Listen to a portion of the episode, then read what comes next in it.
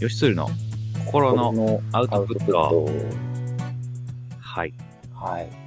つーちゃん、そしたら今回、7つの習慣の3つ目ということで、はい。三つ目。えーは第二の習慣、目的を持って始めるうんう。というんことで、うんえー早速入りますか？手放しはい、ますか？行ってみましょうか。あ、行きますか？はい。いいですよ。何かあったら。はい。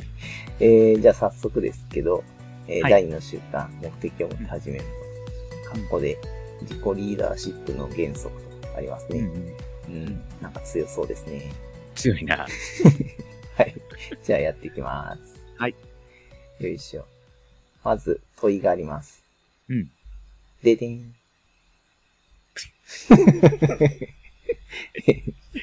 えー自分の葬式を想像してみると、どうなるだろうかほう。と。うん。どうなると思いますか？えー自分の組織想像したらどうなるだろうか？そうですね。もうちょっと具体的に考えてみると、集まってくれた人たちはどんな人たちで、その人たちに何と言ってほしいですっていう話です。うんうんうん。まあちょっと、まあ言わなくてもいいので想像してみましょうっていう感じでやってみましょうか。うんうん。はい。で、えっ、と、解説をしときますね。うんうん。よいしょ。あ、失礼その 解説というか今、言あの考えたことをちょっと、えー書き留めてみましょうと。うんうん。で、まあ、この内容は、その第二の習慣に対する理解度を向上することになるということらしいんで、メモっときましょうということですね。はい。じゃあまあ、早速内容を見ていきましょう。うんえーと、目的を持って始めるということで、これはどういうことなんだという、ま、言いますと、うん。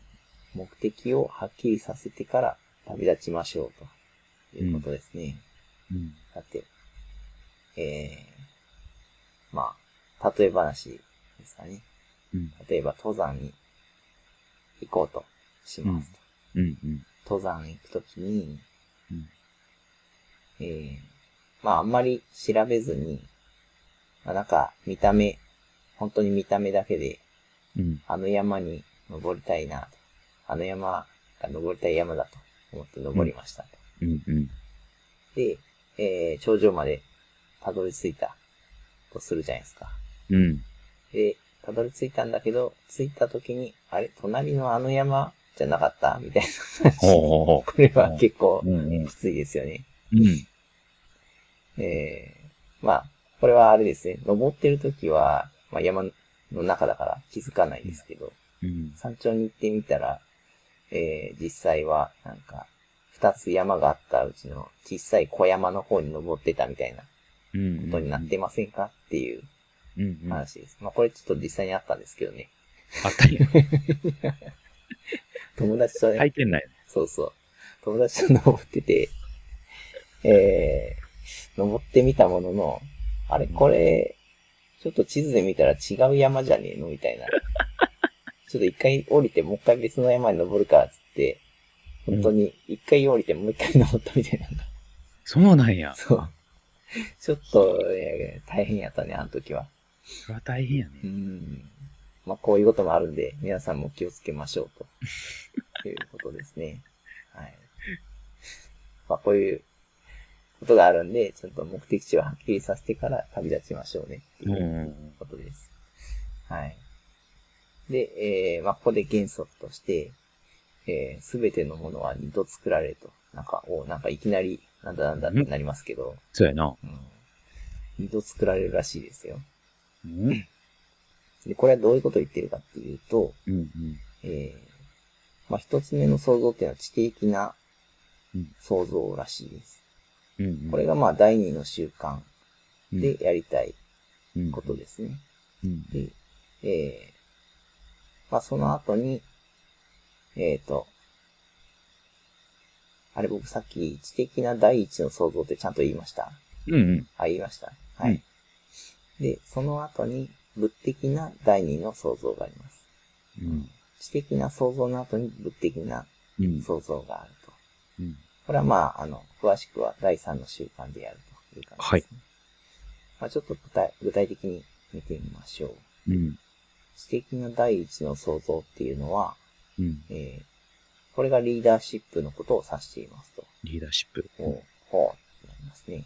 うん。うんで、リーダーシップっていうのは何なんだっていうと、望む結果を定義するところなんですね。うん。うん。えーで、何を達成したいのかという質問に答えようとするものです。うん。う。うんんで、えっ、と、まあ、目的地を思い描いてうん。いきましょうと。うん。ここでですね、ミッションステートメントという言葉が出るんですけど、うん。あミッションって言うじゃないですか。うん。あ、なんか動いちゃった。はい。うん。うん。なんかミッションって、えーまあ、使命ですかね、日本語で言うと。うん。これの文章を用意しましょうということですね。うん。うん。で、それはその、そういうものを用意すると、自分の、あの、内側にあるコンパスになりますよと。方向性ですね。うん。まあ、山登るときも、小さい山じゃなくて大きい山に登るみたいな。その方、どっちの山に登るかっていうのを明確にするためのコンパスになりますようん。ということですね。うん。うん。で、えー、まあ、それを、あの、そういう意識とかをちゃんと、えー共有するっていう。まあ、自分でも認識するし、周りにも、それを自分はこうしていくっていうところの共有ができる。これがリーダーシップっていううん。話らしいです。うん。で、それをやっていくのが、知的な第一の創造うん。という定義をしているらしいです。うんこの本の中で。リーダーシップね。うん。はい。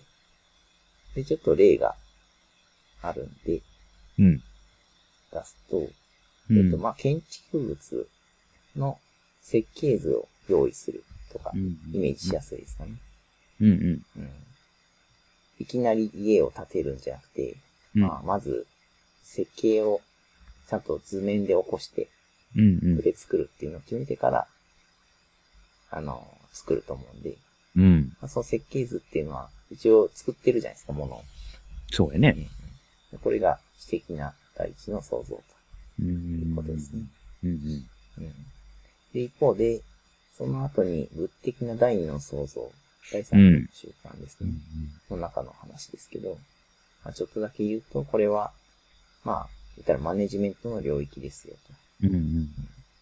最初はリーダーシップの領域だとするともう、次のやつはマネジメントの領域で、うん。これは、あの、手段に集中していきます。うん。えー、まあ最初の方のリーダーシップの方は、目的に集中するんですけど、うん。こっちの第二の創造の方は、手段うん。に集中しますと。うん。どうすれば目標を達成できるかという質問に答えようとするっていうことですね。うん。うんうん。まあ、具体的にどうやってやっていくみたいな話です。うん。で、ここでは、あの、コントロールとか、能率、まあ、効率とかですかね。うん。あと、ルールを考えていくっていうのが大事になってくると、だけです。まあ、ただし、それだけ決めてもうん。ダメですよね。うん。で、まあ、ここでまた例を、えー出すと、まあ、建築物の例でさっき言ったんで、えー同じ例で言うと、えー今度は、この物的な第二の創造の方は、建築物の構築の流れを管理するっていう感じです。まあ、そんな、親方さんが、お前これやれよとか、うん。えーまあ、この辺に置いとけとか、そういう、うんまあ、何時から何時まで働くかとか、そういうのを決めるってことですね。うん。うん。まあ、こういう、例えば、今日は土台作りで、明日は大黒柱を建てましょうと。こういう流れとかを全部管理していくと。で、えー、まあ、これですね、えー、建てる場所をそもそも間違ってたら、気づかないうん。んですよね。だからまあ最初に設計、どこに建てるかとか、そういう、どこに何を、どんな部屋を用意するかとか、そういう設計が最初に行って、その後に、あの、物的な想像をしましょうよっていう話ですね。うん。うんという、こういう違いがありますと。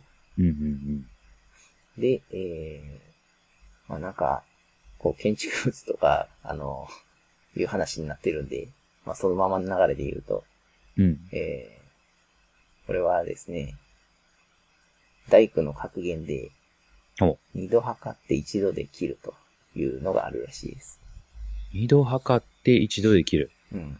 つまり、えー、最初の知的な第一の創造で設計図をうん。作ると思うんですけど、うん。その設計図はしっかりと、こう、誤りのないように作り上げると。うん。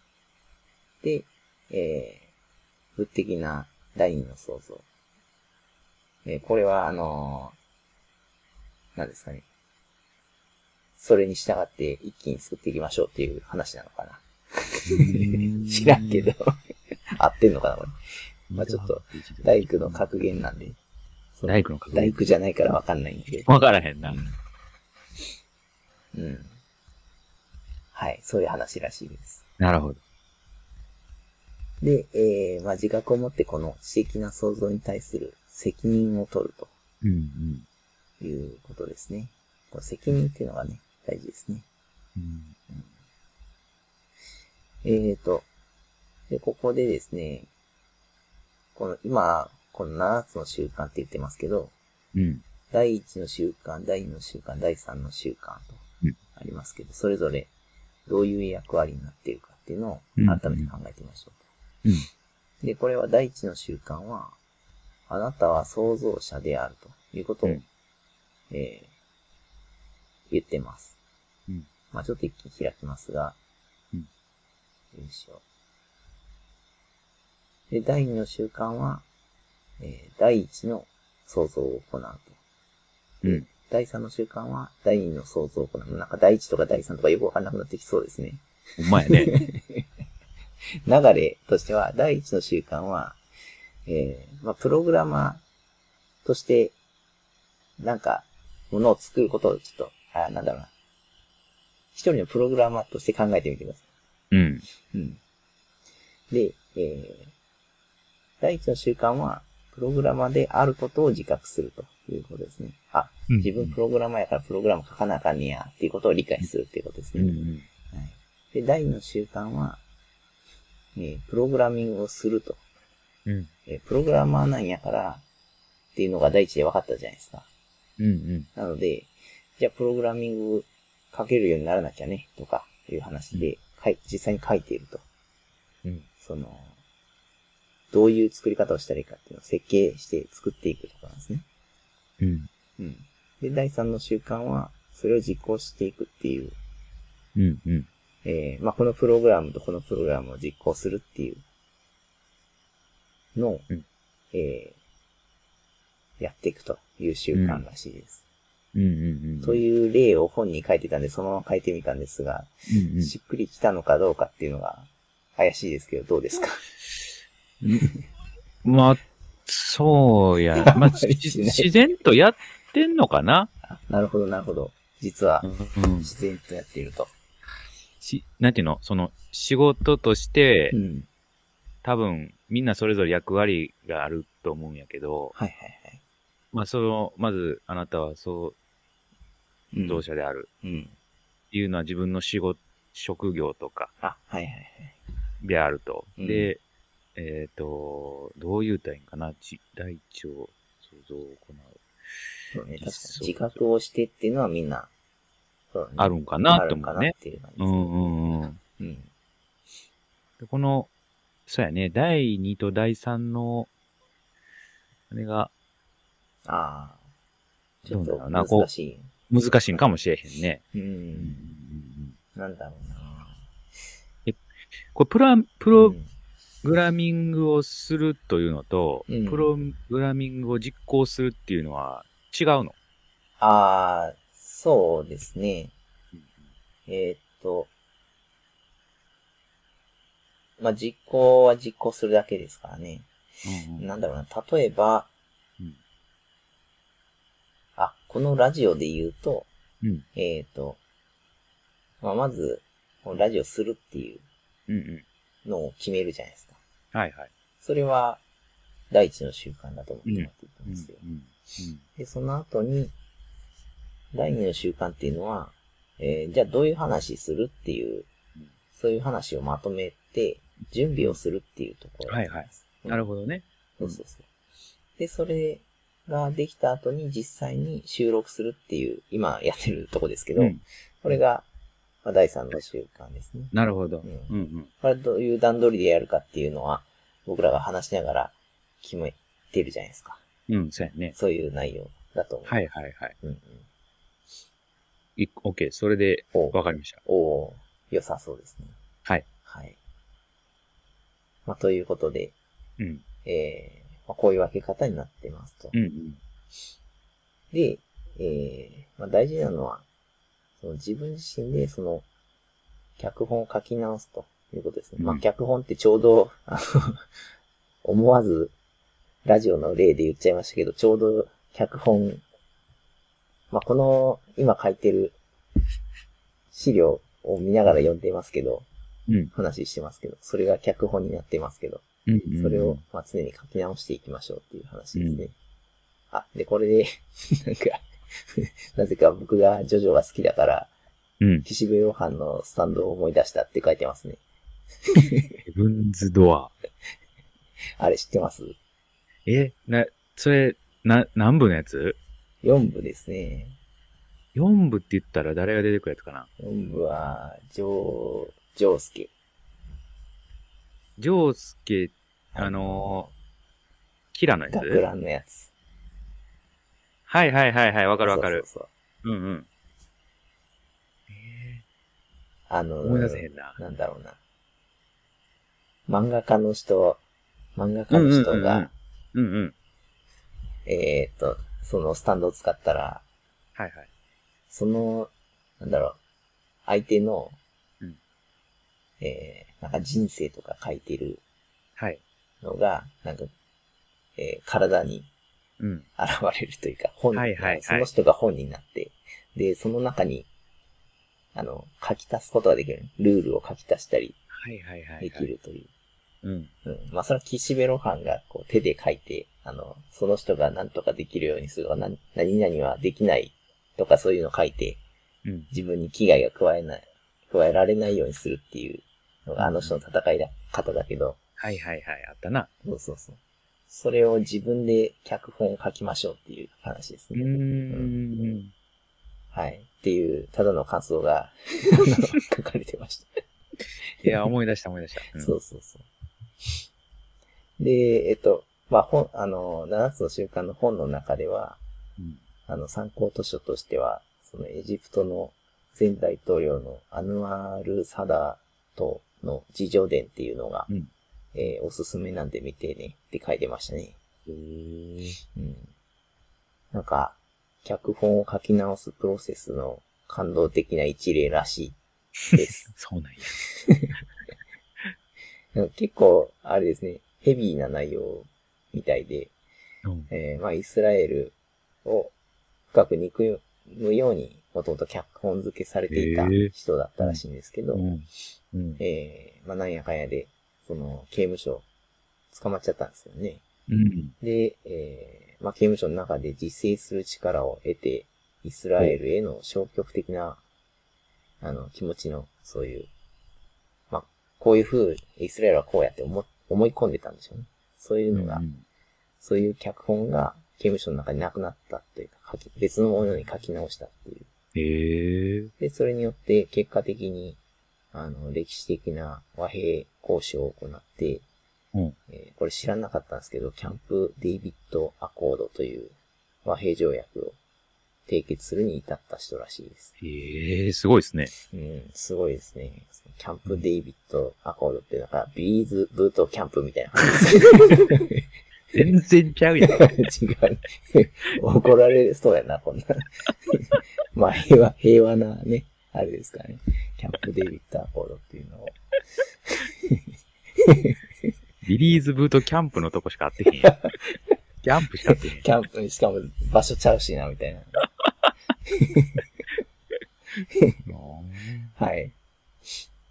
えーっと、まあそういう、まあ、脚本をちゃんと書き直すと。つまり、ちゃんと目的を持って始めるって言っても、その目的うんうんうん、ちゃんと自分で、あの、書いていきましょうねっていう話でしょうね、これは。なるほどね。はい。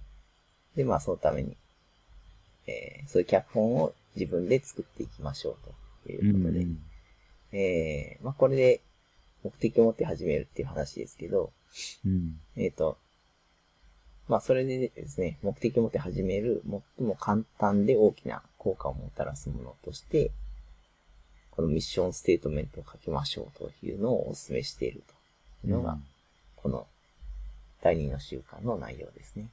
うん。うん。じゃあちょっと、なんじゃそりゃってなるじゃないですか。ミッションステートメントってまあ、難しそうな文字なんで。うん。なので、ちょっとそこをまとめてみたんですが、うんえーこれはですね、日本語で言うと大体、個人的な憲法とか心情のことですと。うん。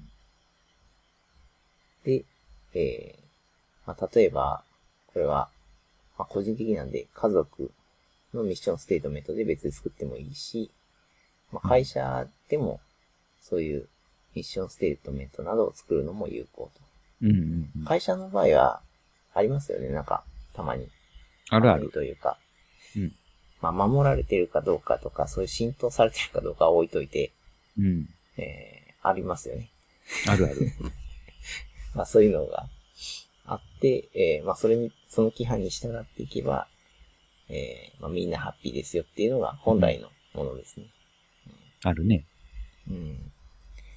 でまあこういうのを家族でも作ったらっていうのも提案されてますね、この本では。うん。まあ最初は個人なんですけどね。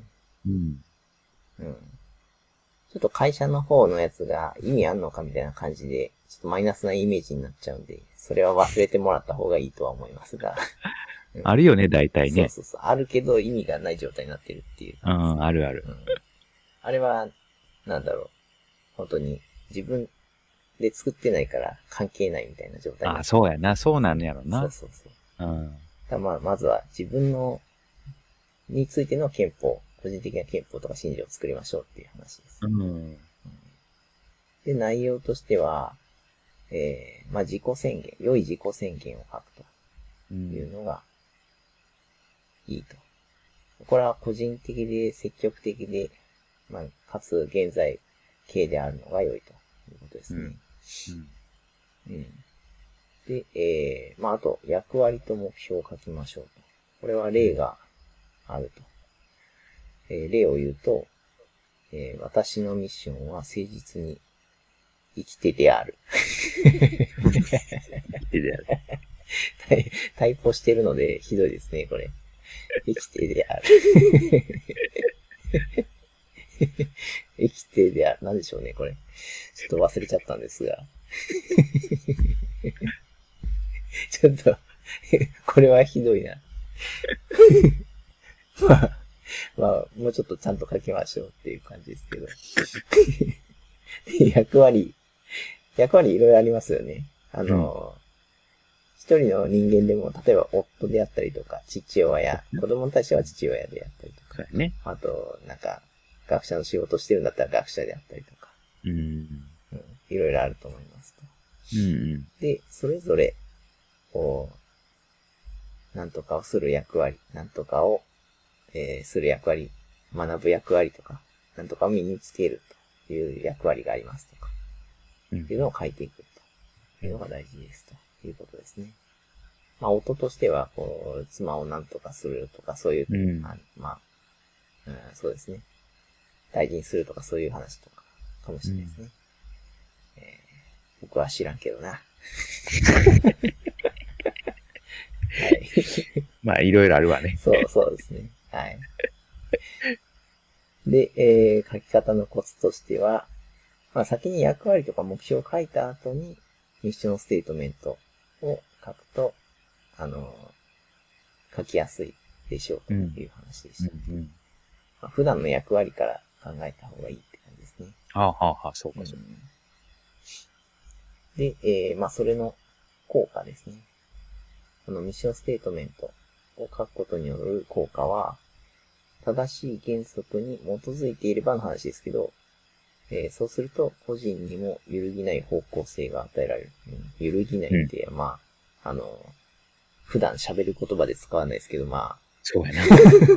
揺るぎないって言わあ、へんね。僕にもゆ、僕には揺るぎないものがありますって言わないですよね。だから、言わないね。まあ、揺るぎないものが、えーまあ、中心の軸になるものができるってことですね。うんうん。うんというのがミッションステートメントでした。どうですか、ミッションステートメント。まあ、そう、言う、言うたら、なんていうの、うんスローガン的な、あれ？あ、まさにそうですね。そんなこういう感じ？になると思います。うん。それを個人で作れっていう、言ってる。そう、そうですね。うん。そうすると揺るぎない方向性が与えられます。なるほどね。うん、軸がね。軸ができるとう。んうんまあ、軸はやっぱ大事なんですよね。あそうやな。で、ちょっとその軸の話に入っちゃうんですが、うん。えー、まあこれですね、軸って多分みんなあると思うんですよ。何かしら。うんうん。うんうん。で、まあその軸によって、あの変化するものがありますということを認識しましょうということで、えー、まあそれでですね、軸があると安定性とか方向性とか知恵とか力に影響があります。うんうん。まあ安定性っていうのは、例えば自分の価値、えー、なんていうんだ、最近で言うと、な、なんか、こう、自己、あれ、なんていう単語だっけ？自分をこう認める、肯定感？そうそう、自己肯定感みたいなとかにも関わってくるし、まあ、アイデンティティとか、うん。あの精神的な基礎、自尊心ですね。うんうん。やっぱそうですね、自己肯定感とか、安定感、安定性のある人は、自己肯定感ありますね。そうやな。うん。まあ、こういうところに関わってきますし、うん。方向性に関しても関わってくると。これは、あの、意思決定をする力だったりとか、判断、決断をするときに中心の軸があると、方向性とか定まりますよねっていう話ですうんうね。ん。で、これは、次は軸として、あ、違った。軸に、えー軸があると、えー変わってくるのは知恵もそうですね。うん。生活のバランスとか、うん。原則に対する理解、うん。この辺の知恵が備わってくると。う。んと、あと力ですね。で、行動する。実際にその、やっていかないと、あの、変化しないですからね。うん。まあ、その辺の行動する能力とか、その目標を立てたものを達成できるかっていうのが、あの、肝になってくるんで、そこを達成する力とか、効果性とか、うん。効率性とかに、とかに関わってくるということですね。うんうん。で、軸があると、こういう、この安定性、方向性、知恵とか力に関わりますということですね。うんで、まあみんな軸があると思うんですよっていう話したと思うんですけど、うん。えー、まあ生活、生活の中心に置いているものが、こう、それぞれあると思うんですね。うん。めっちゃ書いてるんですけど、うん。えー、例えば、あの、夫、妻中心とか、うん。家族中心、お金中心、仕事中心、所有物、うん遊び、うん。友達、あるいは敵、宗教、組織、うん。自分中心と、こういろいろあるんですね。うん。これちょっと聞きながら、あ、自分、これやな、みたいなのが分かっていくと面白いかもしれないんで、それを。考えながら聞いてみてください。うんはい。はい。まず、えー、夫、妻中心だったら、どういう風になるか、ということですね。うん。えー、そうすると、まあ、相手の感情に左右されてしまいますと。うん。で、えー生活上の問題に直面、直面すると、えー子供の頃から、あの、作り上げてきた脚本に基づいて反応的に行動してしまうよということですねう。ん。うん。で、えーつまりどういうことなのかというと、この生活上の問題っていうのは、うん。えーまあ子供の問題とか、親戚の付き合いと経済的な問題とか、まあ相手の社会的な成功とか、もろもろが、えー発生すると、えっ、と、まあ昔こう、反応してたような行動に基づいて、あか考え方に基づいて行動してしまうってことですね。で、それによって、えー、まあ、軸というのが、こう、安定性があるかっていうと、その、あれですよね。その、夫、妻中心だと、その、相手に依存するとか、方向性とかもうん、もろもろ、力とかもそうですね。全部、ちょっと不安定な感じがしてしまいますよね。うんだから、必ずしも夫、妻中心がいいかっていうと、そうでもないではないねというこ。とらしいですね。うん。うん。まあ、なんか、えー、まあ、いろいろありましたということで。僕はこれが、ちょっと、昔はあったって感じですね。昔はあったってことそうですね。ですね。はい。はい。はい。で、えー、まあ、家族中心の人ももちろんいるでしょうと。うん。この場合は、えー家族の評判を脅威にさらす一切のものに耐えることができないといううんことになってしまいます。うんうんで例えばですよ、子供が正しい行動をしているかに集中をしてしまいます。ううんん。というのは、そうですね、これは、えーまあ、子供の長期的な成長を考えられなくなってしまって、あの、うん子供を怒ってしまったり、罰してしまったりしてしまうと。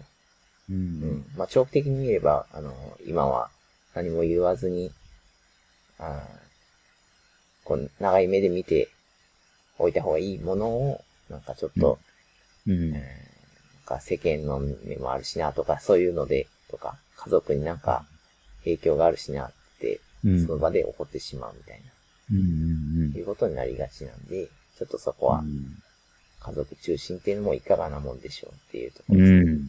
そうやな。うんで、えーお金中心っていうのもありますね。これはもう分かりやすいですよね。経済的な状況に影響をしてしまいます。うん。うん。で、えーまあ、資産に影響するものは、あの、脅威に感じてしまいますし、うん。うん。仕事が家族の人間関係より重視されてしまいます。うん。うん。まあ、仕事でお金稼いでますからね。ああ、そうか。うん。で、家族の人間関係より仕事中心になっちゃうって感じですね。うんこ。れは良くないと。うん。まあもちろん安定性とかも、その、仕事、経済的な状況に、えー関わってしま来てしまうし、方向性とかも、なんていうか、その身近な人よりし仕事になっちゃうみたいな感じですね。うん良くないなっていう。うん。という感じですね。うん。で、これはまた次は仕事中心。ちょっと似てますけどね。そうやな。うん。これはもう、そのままですね、ワーカーホリックになっちゃう、うんなっちゃうよっていう話ですね。うん。で、えー、まあ、アイデンティティも仕事から来るものになってしまいますと。あ、ちょっといるんちゃうかなっていう、そうですね、よくあるうん感じですよね、これ。はいはい私ははいはい。何々社の課長だとか、あ私は会計士だ、私はサラリーマン、サラリーマンだって言ってる人はなかなか いるのかなまあでもそうか。サラリーマンだから、えー、こんなことはできないとか、あ。そういう制限にもつながってくるんですよね。まあ確かにね。うん。そうそう。で、まあ、これはもう、あれですね、よく定年後に鬱になるとかありますけど、仕事がなくなるとやばくなるとか、ちょっとやばいですね。うん安定性がもうもう全然ないみたいな感じになっちゃう。うん。で、仕事の妨げになるものも、安定感を揺るがすものになってしまうとういうことですん。ね。うん。まあ、仕事の邪魔になるものとかうん。が、うん。なんか、あんまり良くないものになっちゃうそうやな。と。良くないですね。うん。はい。えー、じゃあ次、所有物中心ですね。えーと、これはですね、所有物は多くの外的な要因によって左右されると。うん。まあ、簡単になくなっちゃうよねっていう話と。うん。うん。で、これは盗まれないかとか、失ってしまわないか、心配になると。いうことで良くないですね。で、ここで唐突に、えー僕が思ったことを書いてしまってますが、も えっと、まあ、このプロスペクト理論っていうのがあって、もうん。あの、新しく得た時の喜びっていうのがあるじゃないですか。う。うん。それと、えー所有しているものをなくす時の悲しさっていうのを比較するんですね。うん。うん。すると、所有しているものをなくした時の悲しみの方が大きくなりがちらしいです。へえ。そうそうそう。同じじゃないんですよね。ほつまり、1万円をもらった時より、1万円をなくした時の方が損失した気持ちの方がでかくなるというか、う。でかいな。うん。得た時はその、嬉しいんだけど、うん。うん。多分失った時と同じ絶対値ではないっていうそうやな感。じなんでしょうね。うん。うん。っていうのを、こう、損失回避性といううんうん。のがあるらしいですね。うんうんうん。うん。あ、例書いてる。あ、書いちゃってたわ。これ1万円じゃなくて10万円で例書いてますけど。まあ、うんうん。そういうことですね。うん。で、まあ、そのプロスペクト理論で考えてみても、所有物中心であると幸福度は低めになる確率は高いんだろうな、となるほどね。ことでうんうすね。ん。なので、所有物中心っていうのはなかなか安定感とうんか、えーあまり良くないですね。うんうん知恵とか方向性もあんまりつかないって感じですね。うん。で、えー遊び中心と。で、えっ、と、これはあのー遊び中心、まあ、つまり娯楽とかですね。うんえーまあ、ゲームやりすぎ、テレビ見すぎ、映画の見すぎとかうん。のことですね。で、遊びは継続的に満足や充実感を得られないんですね。で、なんで飽きちゃうということです。うん。で、まあ、さらに面白いものとか求めていってしまうんですね。うんうんうん。なので、ちょっと、まあ、沼ですけど、確かにね。うん。そうそう。まあ、ほどほどにしましょうっていう話ですね。うんうんうんうん。うん。まあそうですね。これは安定感とかは、そうですね。ああ、なんだろうな。楽しいものが生まれないと、うん。とつまらんなっていう、人生うんつまらんなみたいな感じになるとか、そういう話なんでしょうね。うん。僕ゲーム好きなんで、あれなんですけど、うん ほどほどにしなきゃいかんいかんなとはあるんですけど、そうか、そうか。そういうことか。うん、難しいなと思って。うん。まあ、確かにずっとやってるより、忙しくしとい、忙しくしとくって言ったらあれですけど、いろんなことをやって、たまに遊ぶくらいがやっぱ楽しいですね。そうやね。うんうん。なんでもそんなもんかもしれないですけど。でもそうかもしれんなう。ん。うん。まあ、なので遊びだけが中心になってるとちょっときついっていう感じですね。きついな、確かにね。で、次が友達的中心と。なんで友達と敵が一緒やねんって思ったんですけど、うん、うん。まあ、あの、理屈上は同じような話っていうことらしいです。うんで、これは若い人に特になりがちだというのを言ってましたね。うん。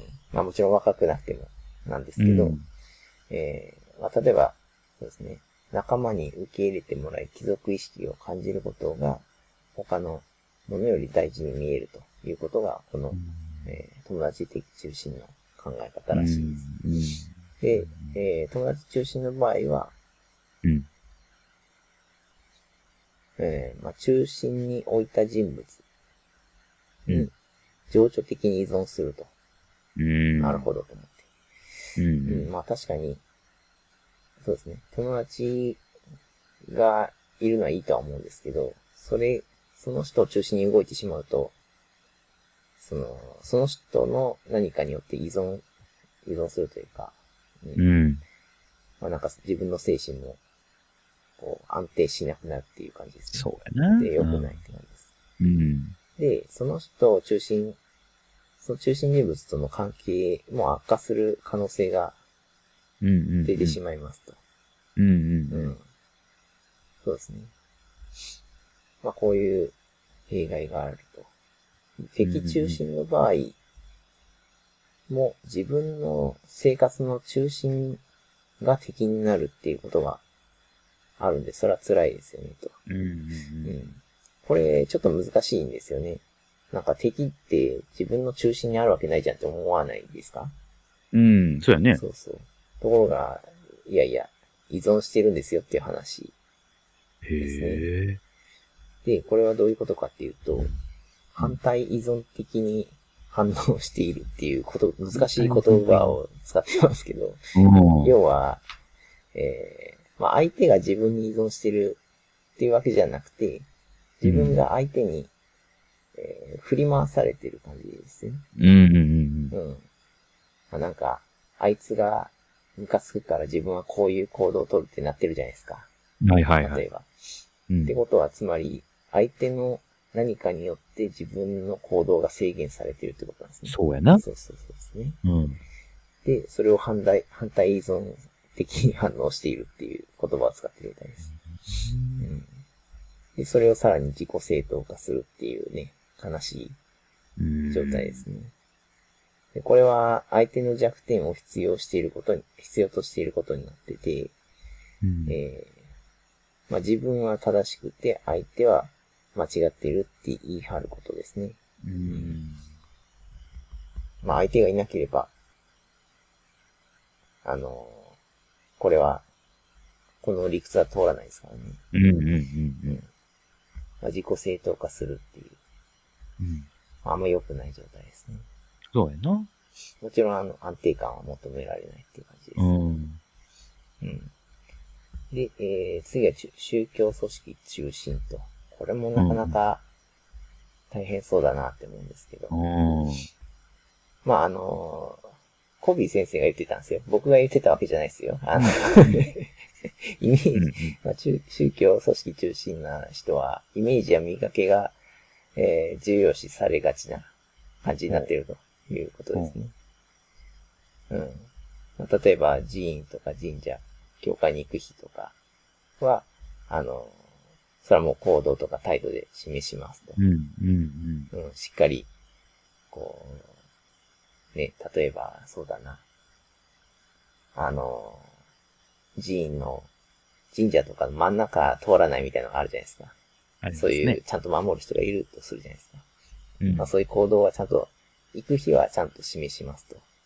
うんでも行かない日は、えー、なんか、雑な行動したりとか、うんうんそういうことしてませんかっていう話ですね。まあそういうような状態だと、まあ安定感を損なってしまううん。という、まあそういう人なんでしょうね。うん。うん。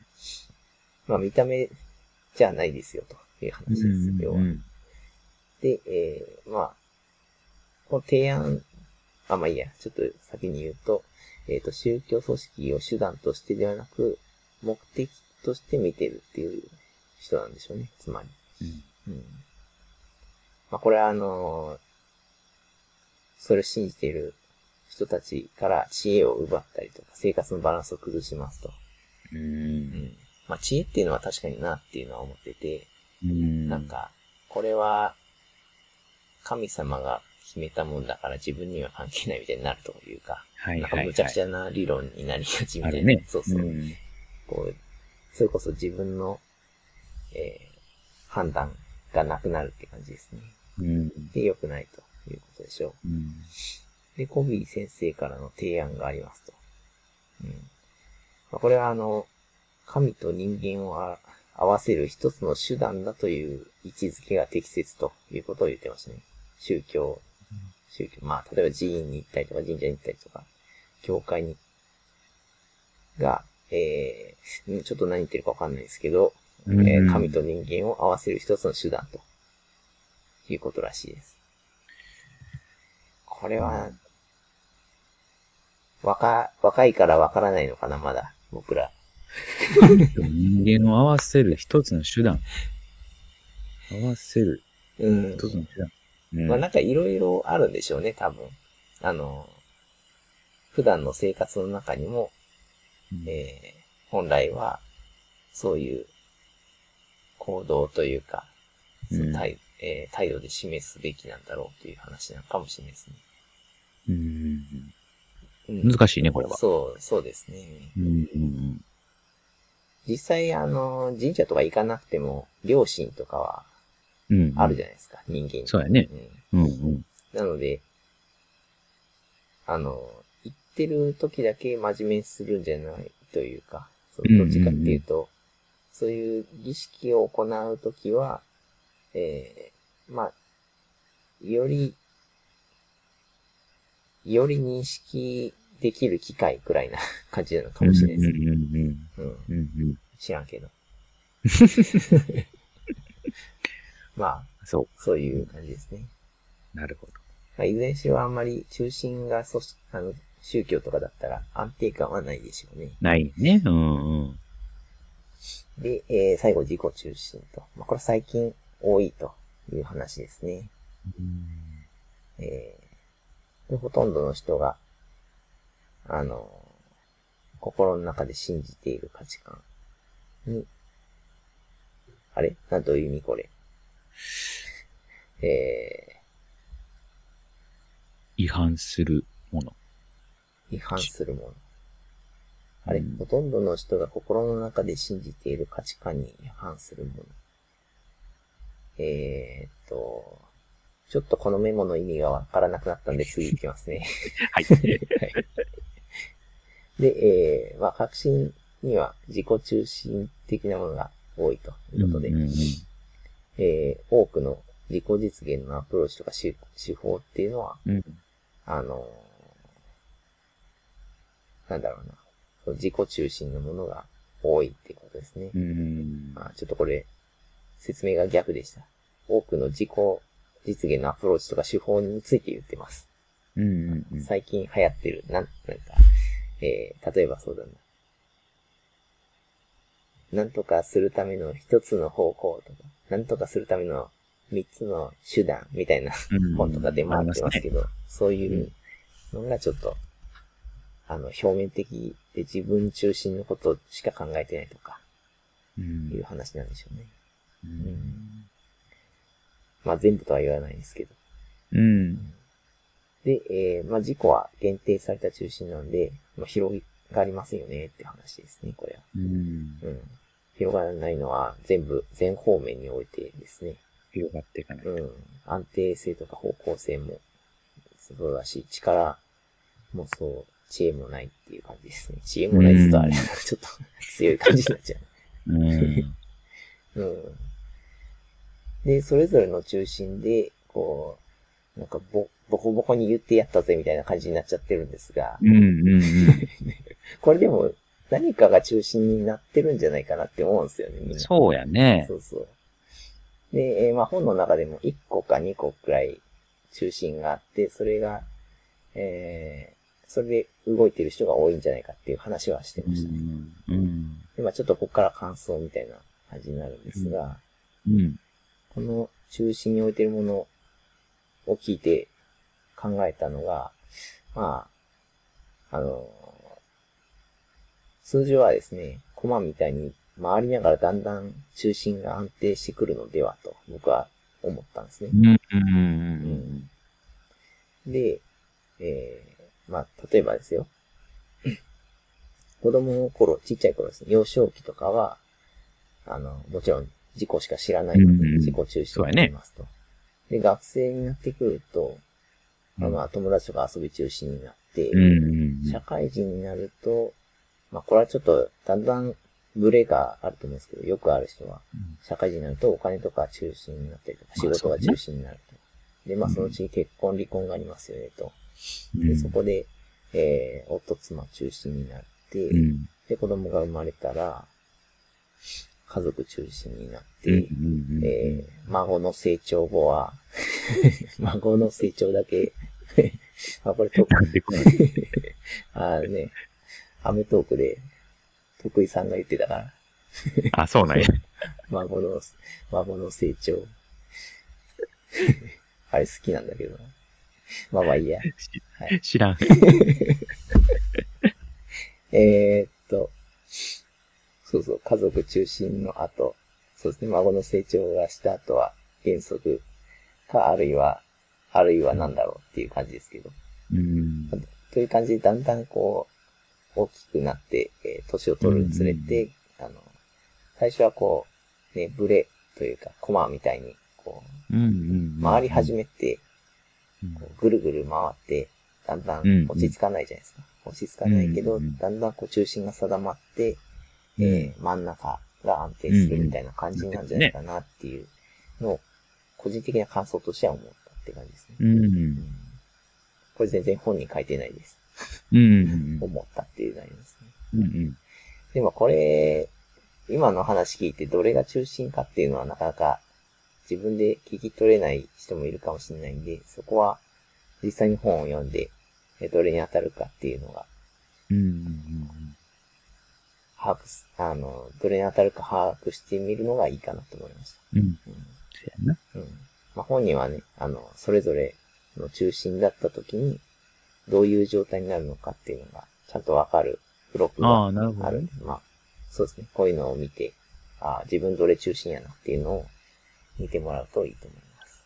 うん、うんで、まあ、こういういろんな中心が、あ、ちなみに、ヨッシーはどれ中心とかありました？えー、上のやっぱ二つかな。ああ、なるほど。妻中心、家族中心かなっていう思うね、今は。はいはいはいはい。うんお金とか仕事ではないって感じなんですね。そうやね、うん意外とそうではなかったかなっていう感じかなる。ほど。うん。はい。まあ、あの、いいことももちろんありますからね。そうんの。中心をどこに置くかみたいな感うん。じ。うん。で、まあなんか、もう一個の選択肢が実は用意されてて、原則中心の生き方がどうやらあるらしいと。ほうほうほこう。えーまあ、これはですね、原則を中心軸に置くと、安定性とか方向性、知恵力は、えー適切に働くということう。で、うんなんなんか、後出しで申し訳ないんですが、えーと これが、この本の中では、えー最適解だと言ってますね。うんで、こう、あのーまあ、原則が中心にあると反応的な生き方にならないし、うん原則に従って行動した結果。は選択する自由がないことを、こう、理解しましょうということですね。ちょっとこれ、すいません。説明しながらよくわかんなくなったんですけど、うんえーっとですね。まあ、原則中心だったら、えー、まあ、何らかの行動をするとしても、その結果っていうのは、うん。自分で、あの、何かをする自由がないっていうことですね。それを理解していると。まあ、行動には自由があるんだけど、起こった結果って、まあ、例えばサイコロの目振って、その、どの目が出るかっていうのは、うん。結果は、あの、自分で制御できないじゃないですか。そうやねう。ん。そういうのは理解できるうん。という安定した考え方になるというか、うんうんうん。その、目が1やったら怒るとかそういうことはないってことです。うん。うん。で、えー、まあ原則っていうのは何なんやっていう話になるうんうんんですよね。えー、これはね、難しいんですよね。教えてくれないですよ、ちゃんと。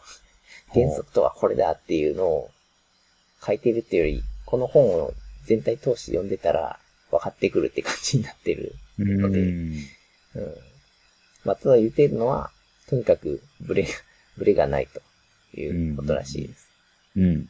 で、かつ自分の価値観に貢献もしますということですね。うん。で、えー、まあ、その原則っていうのはブレないって言ってましたけど、そんな、どんな状況でもなくなることはなくて、えー、まあ、他のものの場合は変化したりとか、あの、うん。なんか変わっちゃうことはあるじゃないですか。うんうん。組織とか、仕事、うんうん所有物とか、そうやね全部。そうですね。うん。まあ、でも原則は絶対になくなることはないですと。うんうん。で、えー、我々に対して接し方を変えることもないものなんですよと言ってますね。接し方っていうのは、あの、まあ、例えばですけど、原則から怒られることはないうんですし、逆にうん甘やかされることもないんですよ。そうやな。うん。そうそう。で、えー、まあ、他の状況に振り回されないと。うん。なので、えー、最も良いと思えるものを主体的に選ぶことができるということで自立ができるうんいうとのが原則らしいです。うんえー、はい。ということでですね、えー、感想と。うん。うん。えー、ここで取り留めないというか思ったのが、うん。でこの本は、などう言ってるのかまだわからんなと思ってて、うん。えー原則が先なのか、ミッションステートメントが先なのかっていうのが僕の中ではわからんっていう感じでしたね。そうやな。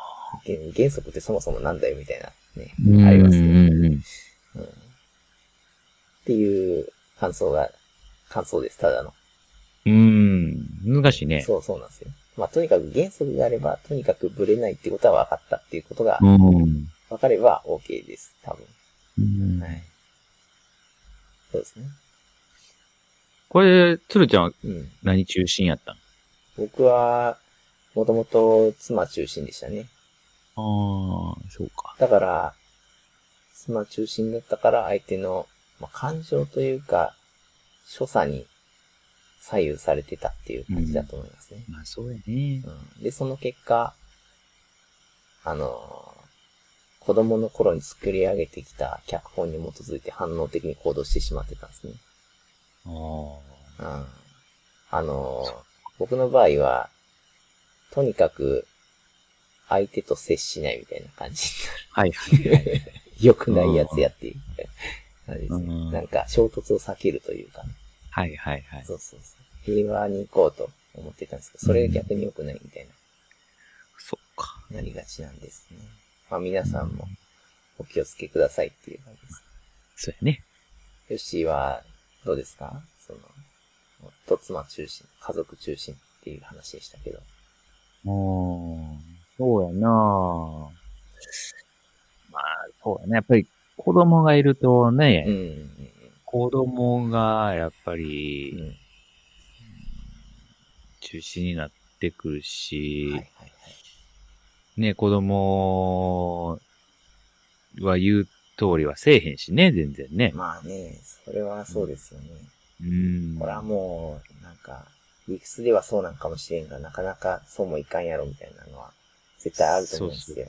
うん。うん。ねえ。し、まあやっぱりちっちゃいうちはう、んね、どうしても子供がこう、真ん中にいて、その周りをこう、動くという感じになるなっていうね。そうっすよね。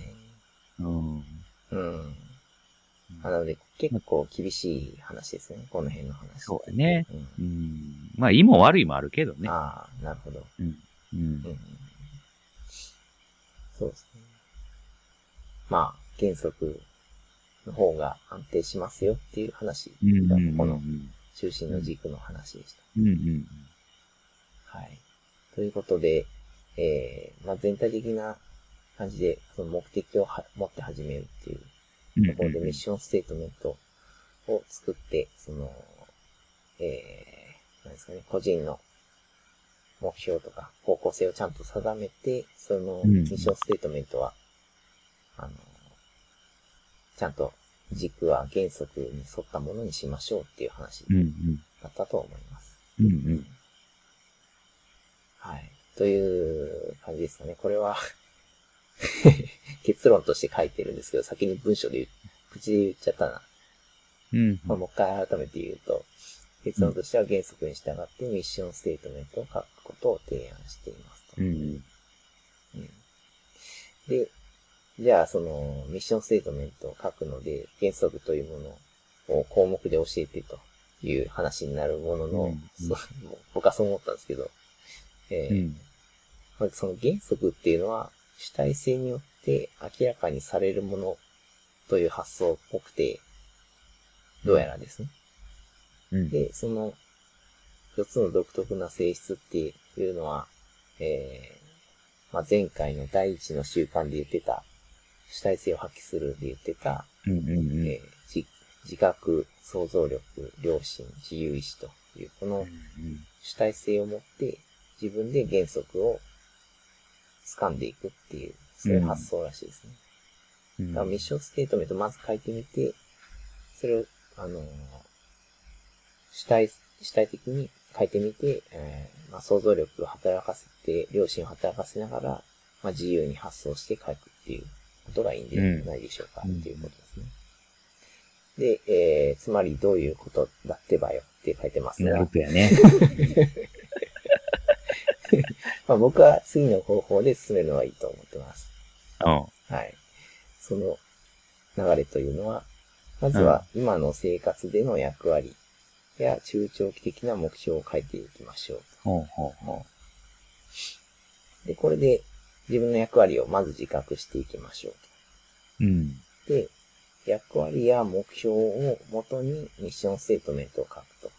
うんうん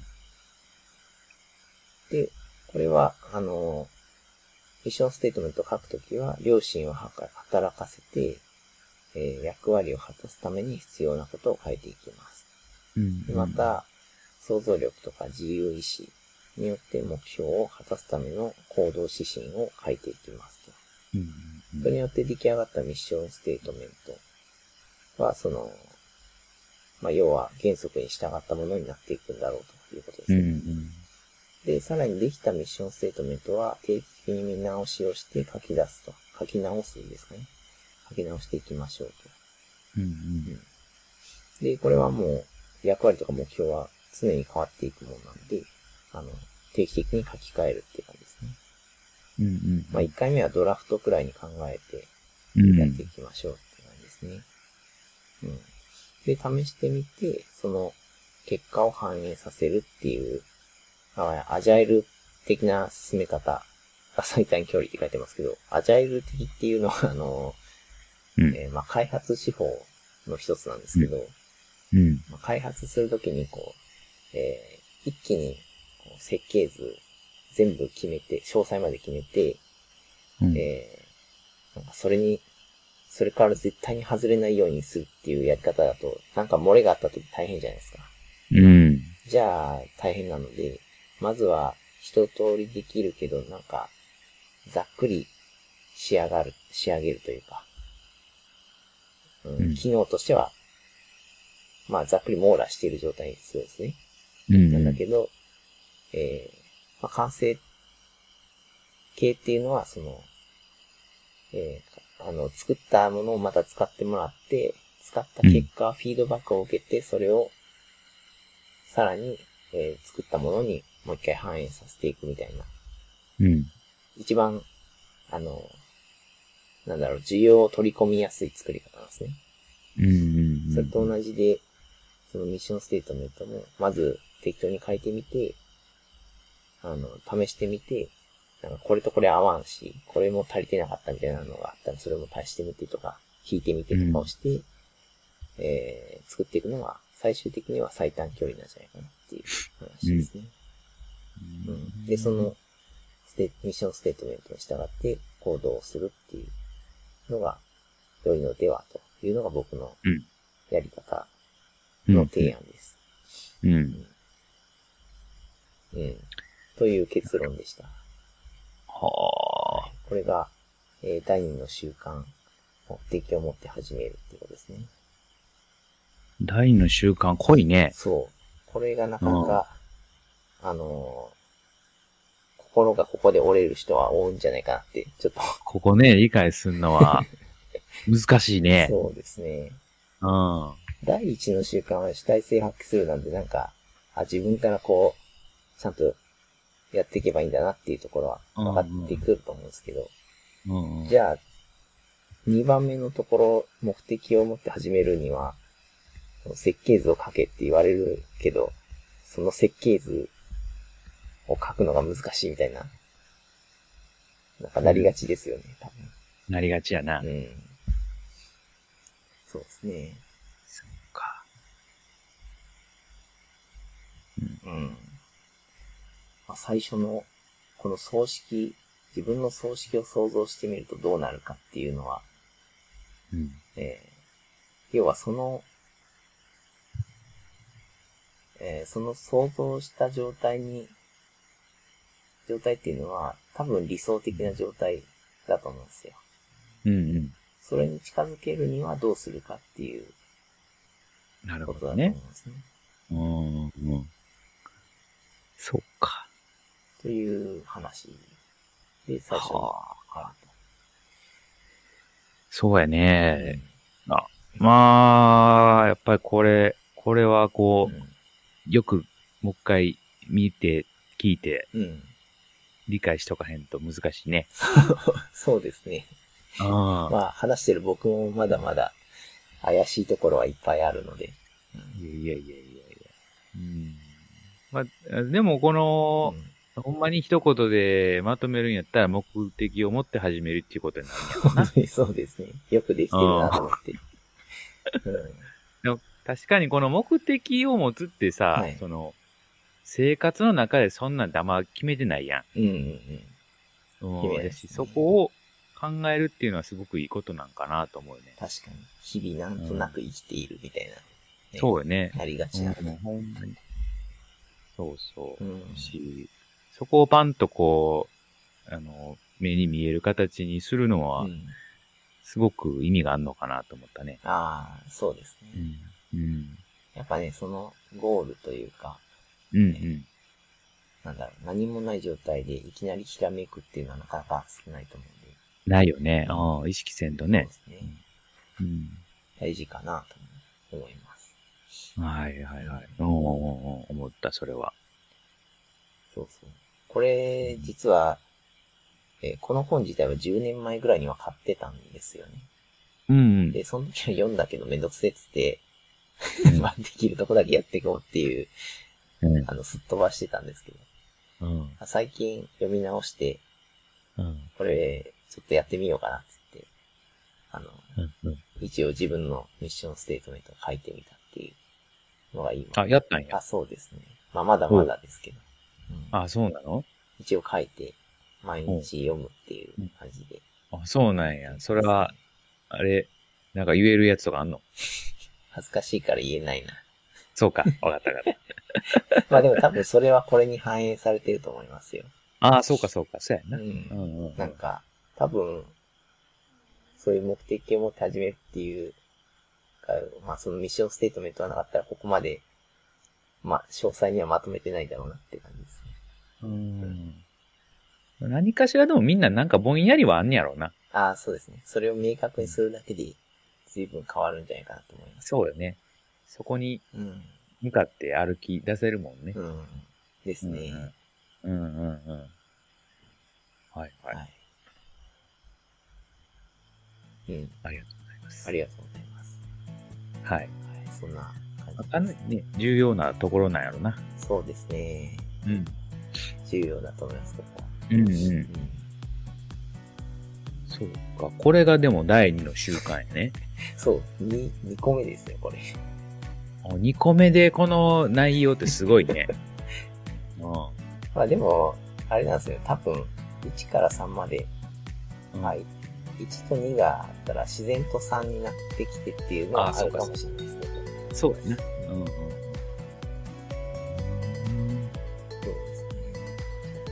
確かに大きい。うんうんうんうん。うん。いやーこのない、すごいね、この難しい内容をよくまとめてくれたね。ああ、いい、うんなんかまあ、うん半分、自戒を込めてやってると。まあでもね、じまとめるのもこう、自分で理解しんとできひんもんね。ああ、確かにそうですね。まあ、そうですね、うんアウトプットして、それで、あの、理解できる自分の身にもなってるから、そんなに、こう、なんか負担とかそういうのではないですね。これはうんうんいいですね。あとさ、つーちゃんの、うんやっぱり例とか、うんまあ感想とかさ、はいはい。入れてくれてるから、よりわかりやすい。うん岸辺露伴のだけどうやったかなと思ったけど、あれはね、ジョジョ見てへん人はわからへんやろね。何言ってんねんこれと思って。ちょこちょこね、入れてくるね、そういうの。ああ、確かに。あれがでもね、いいんですよ。ああ、そっか。はい。はい。いやありがとうございました。あいい、いい。こちらこそありがとうございました。まあ、ちょっと、そうやね。うん、あできる、まあ、どこからやっていけたらいいかな。そうですね。できるとこからやるのがいいと思います。うんうん。内容が濃いんで、うんえー、何回か聞いてみてね、うんやっていただけたらいいかなというふうにそうですね。思います。はい。はい。思い残すことありませんか？思い残すこと。いやー、うん、大丈夫と思います。はい。大丈夫ですか、はい ?OK です。ほんなら、えー、これで一回締めておきましょうあ、か。はい。はい。えー、そしたら今日はこれで終えておきます。はい。それでは。さよなら。Bye.